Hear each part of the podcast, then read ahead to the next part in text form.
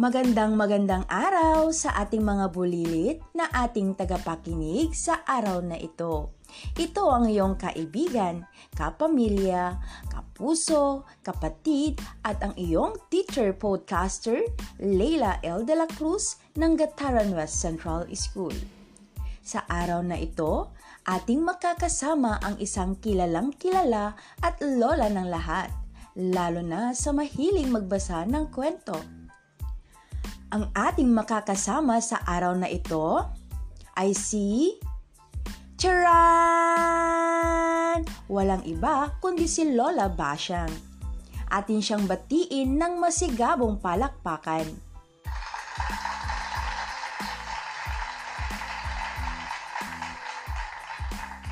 Sasamahan niya tayo sa paglalakbay ng ating leksyon sa araw na ito tungkol sa pag-uugnay ng sanhi at bunga sa isang pangyayari.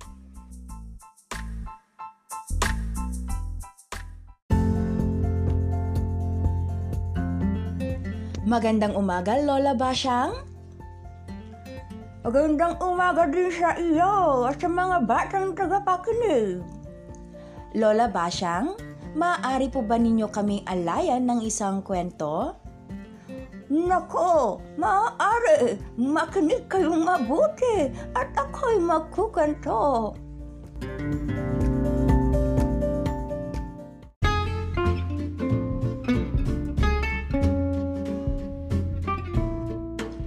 Lola Basyang, anong pamagat ang iyong kwento?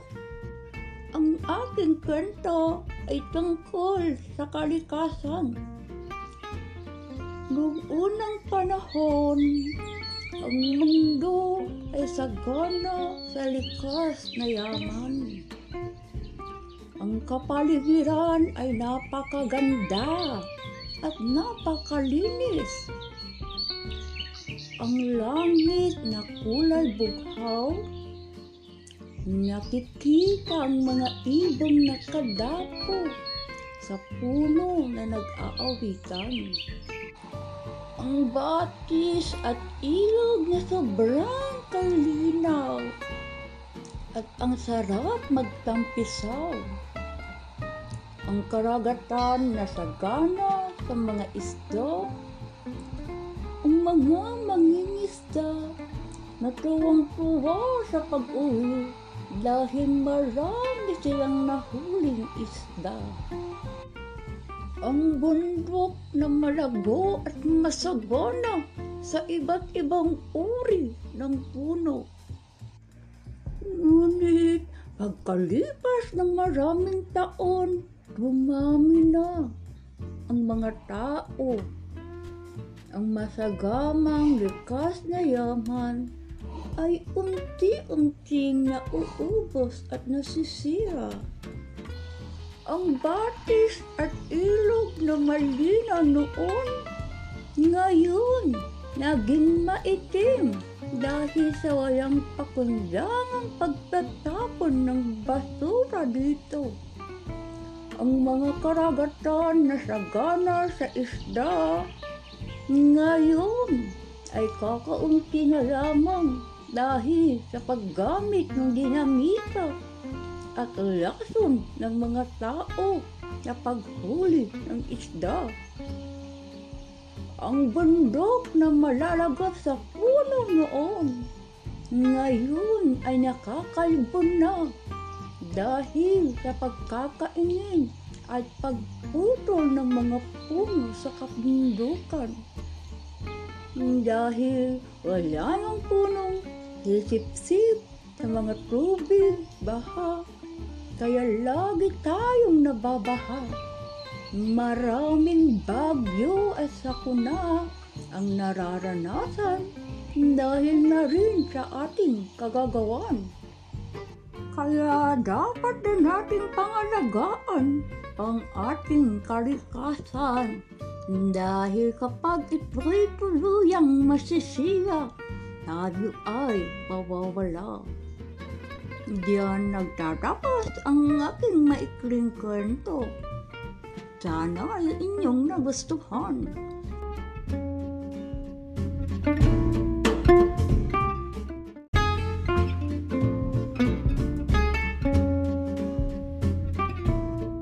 Yehey!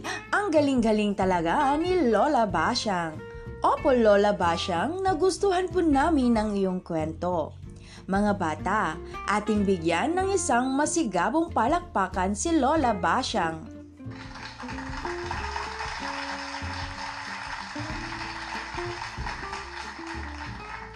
Maraming salamat, Lola! Walang ano man. O siya, ako'y magpapaalam na dahil tinatawag na ako.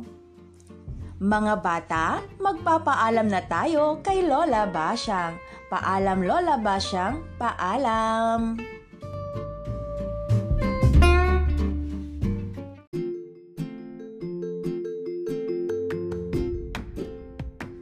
Mga bata, ako'y magtatanong tungkol sa napakinggang kwento.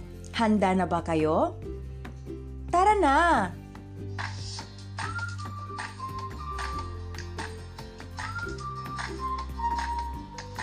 Sa unang katanungan, tungkol saan ang iyong napakinggang kwento? Tama! Ang kwento ni Lola Basyang ay tungkol sa kalikasan. Sa ikalawang katanungan, ilarawan ang kapaligiran noong unang panahon. Magaling! Ang kapaligiran noon ay napakaganda at napakalinis. Sa ikatlong katanungan, ilarawan naman ang kapaligiran ngayon. Tumpak! Unti-unti nang nauubos at nasisira ang likas na yaman. Bakit nasabi mo na ito ay unti-unti nang nauubos at nasisira ang likas na yaman? Wow! Ang galing naman! Tama! Unti-unting nauubos ang ating likas na yaman dahil nakakalbo na ang ating kagubatan, kakaunti na rin ang nahuhuling isda ng mga mangingisda. Sa pang-apat na katanungan, bakit kaya unti-unting nasisira ang ating kapaligiran? Nako, magaling! Unti-unti itong nasisira dahil sa kagagawan ng mga tao. Sa panglimang katanungan, bakit kailangan nating pangalagaan ang ating kalikasan? Tama! Mga bata, kailangan nating pangalagaan ang ating kalikasan dahil katulad ng sabi ni Lola Basyang, kapag ang ating kalikasan ay masisira, tayo rin ay mawawala.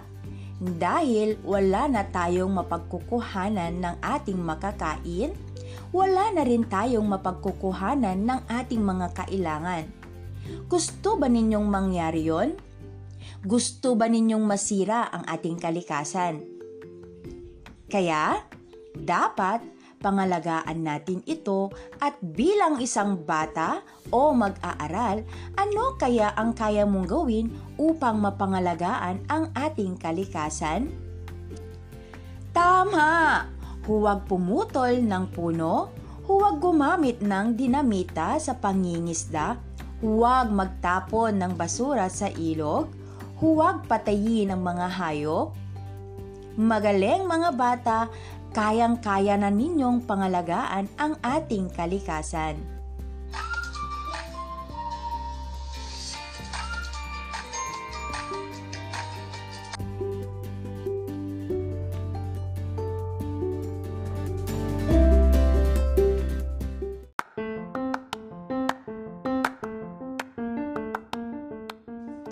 Mga bata, ano ang sanhi o dahilan ng pagkalbo ng ating kabundukan? Tumpak! Ang sanhi ay dahil sa pagkakaingin at pagputol ng mga puno sa kabundukan. Eh, ano naman kaya ang bunga ng pagkakaingin at pagputol ng mga puno sa kabundukan? Wow! Tama ulit! Ang bunga ay nakakalbo ang ating kabundukan.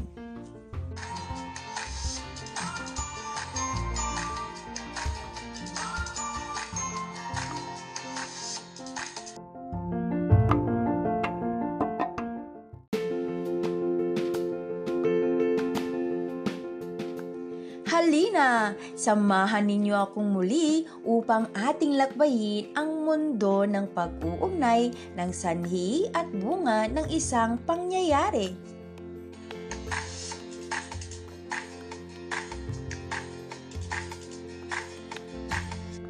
Ano nga ba ang sanhi? Ang sanhi, ito ay nagbibigay paliwanag o dahilan kung bakit naganap ang isang pangyayari. E ano naman ang bunga?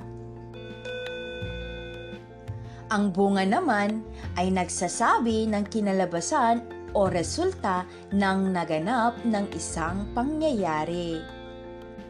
Narito ang mga halimbawa na hango sa napakinggang kwento.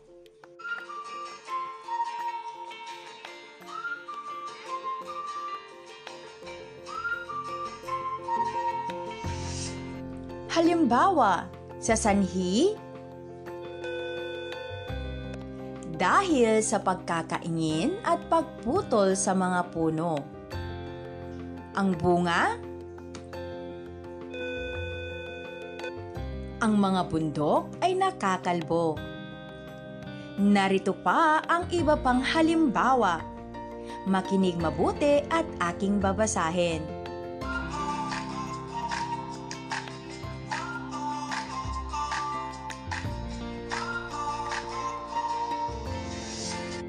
Sa sanhi, dahil sa pagtatapon ng mga basura sa ilog. Uulitin ko. Sa sanhi, dahil sa pagtatapon ng mga basura sa ilog. Ang bunga, ang ilog at batis ay maitim at marumi. Isa pang halimbawa, sa sanhi, dahil sa paggamit ng dinamita sa pangingisda. Uulitin ko, dahil sa paggamit ng dinamita sa pangingisda. Ang bunga, nauubos ang mga isda sa karagatan.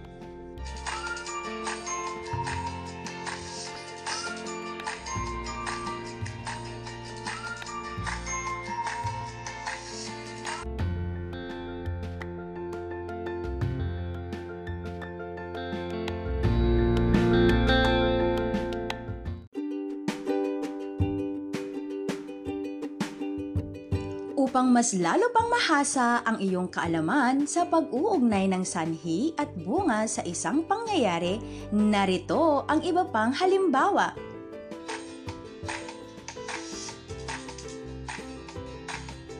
Sa unang halimbawa, si Ana ay maagang nagising kaya hindi siya nahuli sa klase. Uulitin ko, Si Ana ay maagang nagising kaya hindi siya nahuli sa klase. Ano ang sanhi? Hmm, tama kaya ang inyong sagot? Yehey! Tama nga! Ang sanhi ay... Si Ana ay maagang nagising. Nasaan naman ang bunga? Wow! Magaling! Ang bunga ay... Kaya hindi siya nahuli sa klase. Sa pangalawang halimbawa, naligo sa tubig ulan si Lala kaya siya ay nagkasakit. Uulitin ko, naligo sa tubig ulan si Lala kaya siya ay nagkasakit. Nasaan ang sanhi sa pangyayari? Tumpak! Ang sanhi ay Naligo si Lala sa tubig ulan. Nasaan naman ang bunga? Magaling! Ang bunga ay... Kaya siya ay nagkasakit. Sa pangatlong halimbawa, Tumakbo ng matulin si Maria kaya siya ay nadapa. Uulitin ko. Tumakbo ng matulin si Maria kaya siya ay nadapa. Nasaan ang sanhi? Yehey! Tama! Ang sanhi ay... Tumakbo ng matulin. Nasaan naman ang bunga? Magaling! Ang bunga ay... Kaya siya ay nadapa. Ngayon, magbibigay ako ng isang pangyayari at ibigay ang sanhi. Uulitin ko, magbibigay ako ng isang pangyayari at ibigay ang sanhi. Handa na ba kayo? Tara na!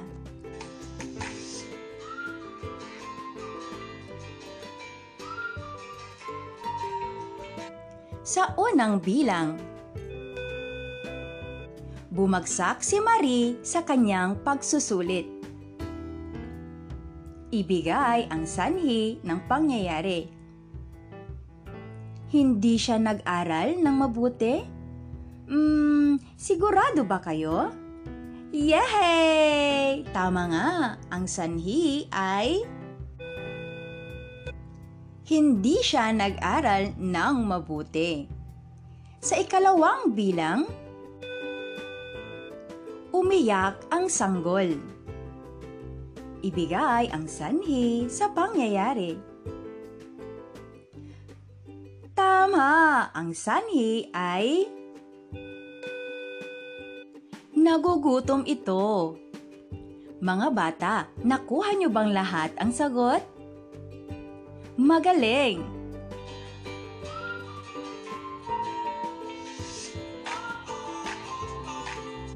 Ngayon, sa ikalawang gawain, ibigay ang bunga ng pangyayari. Uulitin ko, ibigay ang bunga ng pangyayari. Sa unang bilang, naglaro si King ng posporo. Ano kaya ang bunga? Tama! Ang bunga ay... Kaya nagkaroon ng sunog. Sa ikalawang bilang, si Emmanuel ay nakatanggap ng bagong laruan. Ano kaya ang maaaring bunga? Tama! Magaling! Ang bunga ay... Kaya masaya o natuwa si Emmanuel. Mga anak, nakuha ba ninyong lahat ang tamang sagot? Nako, ang gagaling na ninyo. Binabati ko kayo sa ipinakitang kagalingan.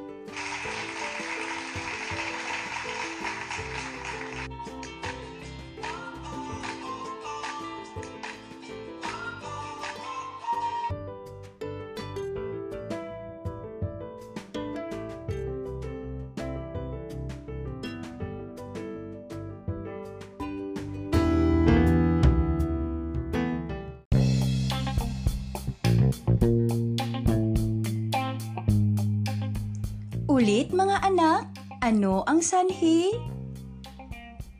Wow, ang galing! Tama, ang sanhi ay nagbibigay paliwanag o dahilan kung bakit naganap ang isang pangyayari. Ano naman ang bunga? Magaling! Ang bunga ay nagsasabi ng kinalabasan o resulta ng naganap ng pangyayari.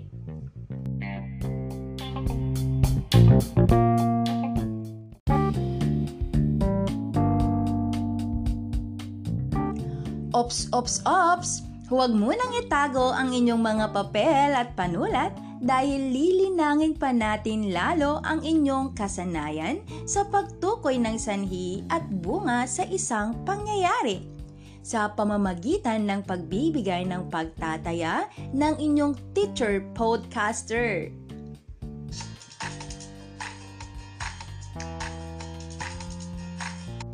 Sa unang pagtataya, ibigay ang sanhi at bunga ng pangyayari na ating babasahin. Sa unang bilang, Sumabog ang bulkang Pinatubo kaya nagsilikas ang mga tao. Uulitin ko, sumabog ang bulkang Pinatubo kaya nagsilikas ang mga tao. Sa ikalawang bilang, tinawag ng kanyang tatay si King kaya siya ay umuwi ng maaga. Uulitin ko, tinawag ng kanyang tatay si King kaya siya ay umuwi ng maaga. Sa ikatlong bilang, walang tubig sa poso kaya hindi nakapaglaba si Aling Lalang. Uulitin ko, walang tubig sa poso kaya hindi nakapaglaba si Aling Lalang. Tapos na ba mga anak? Ngayon, atin nang sagutan ang bawat bilang.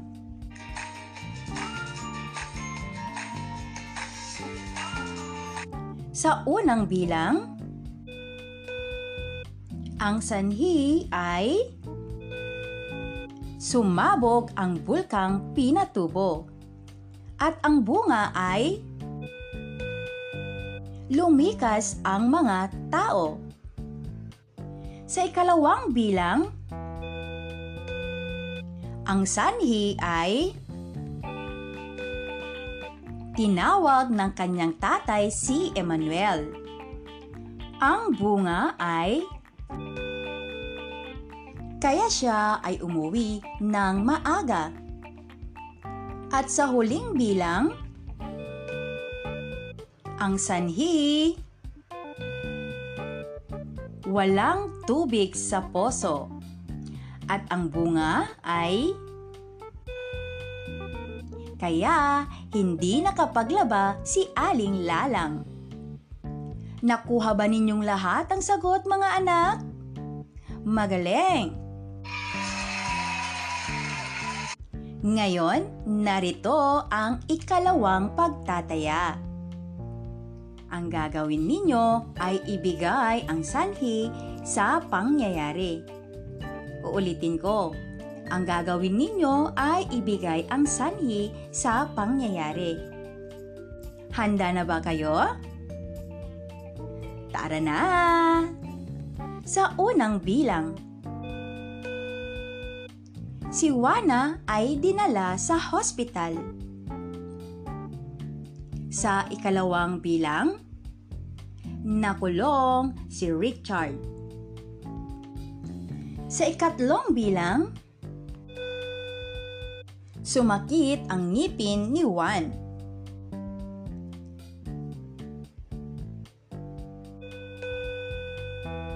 Ang sanhi ay dahil may sakit siya. Sa ikalawang bilang, dahil nagnakaw o nagkasala sa batas. Sa ikatlong bilang, kumain ng candy. Nakuha bang lahat ang inyong mga sagot? Magaling! Ngayon naman, tayo na dumako sa ikatlong pagtataya. Ang gagawin ninyo, ibigay ang bunga.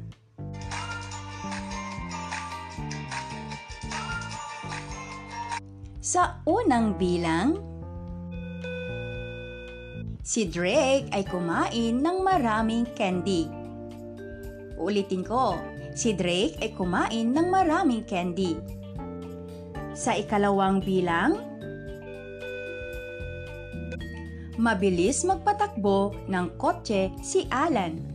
Uulitin ko, mabilis magpatakbo ng kotse si Alan. Tapos na ba mga anak? Ngayon, halina at ating sagutan ang bawat bilang.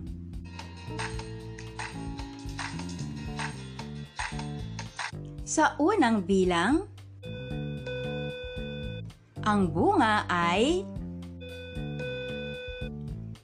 kaya sumakit ang kanyang ngipin. Sa ikalawang bilang, ang bunga ay kaya na-aksidente ito. Nakuha ba ninyong lahat ng tamang sagot mga anak? Kung ganon, binabati ko kayo sa napakahusay na inyong ipinakita sa araw na ito. Ating palakpakan ang ating mga sarili.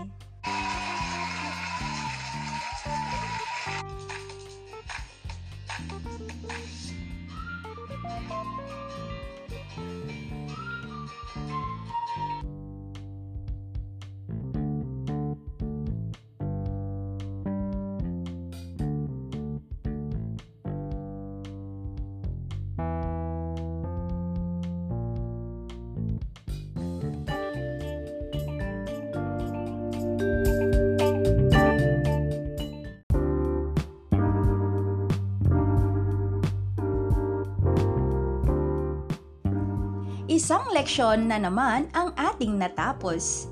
Bukas, isa na namang talakayan ang ating gagawin. At ang ating paksa ay pagtukoy ng simuno at panaguri. Sa inyong mga katanungan, maaari ninyo akong i-text sa numerong 0926-841225 o ipadala ang inyong katanungan sa aking email ad na leila.delacruz001 at deped.gov.ph o kaya sa messenger sa aking FB account na Leila de la Cruz. Hihintayin ko ang inyong mga katanungan tungkol sa ating napag-aralan sa araw na ito.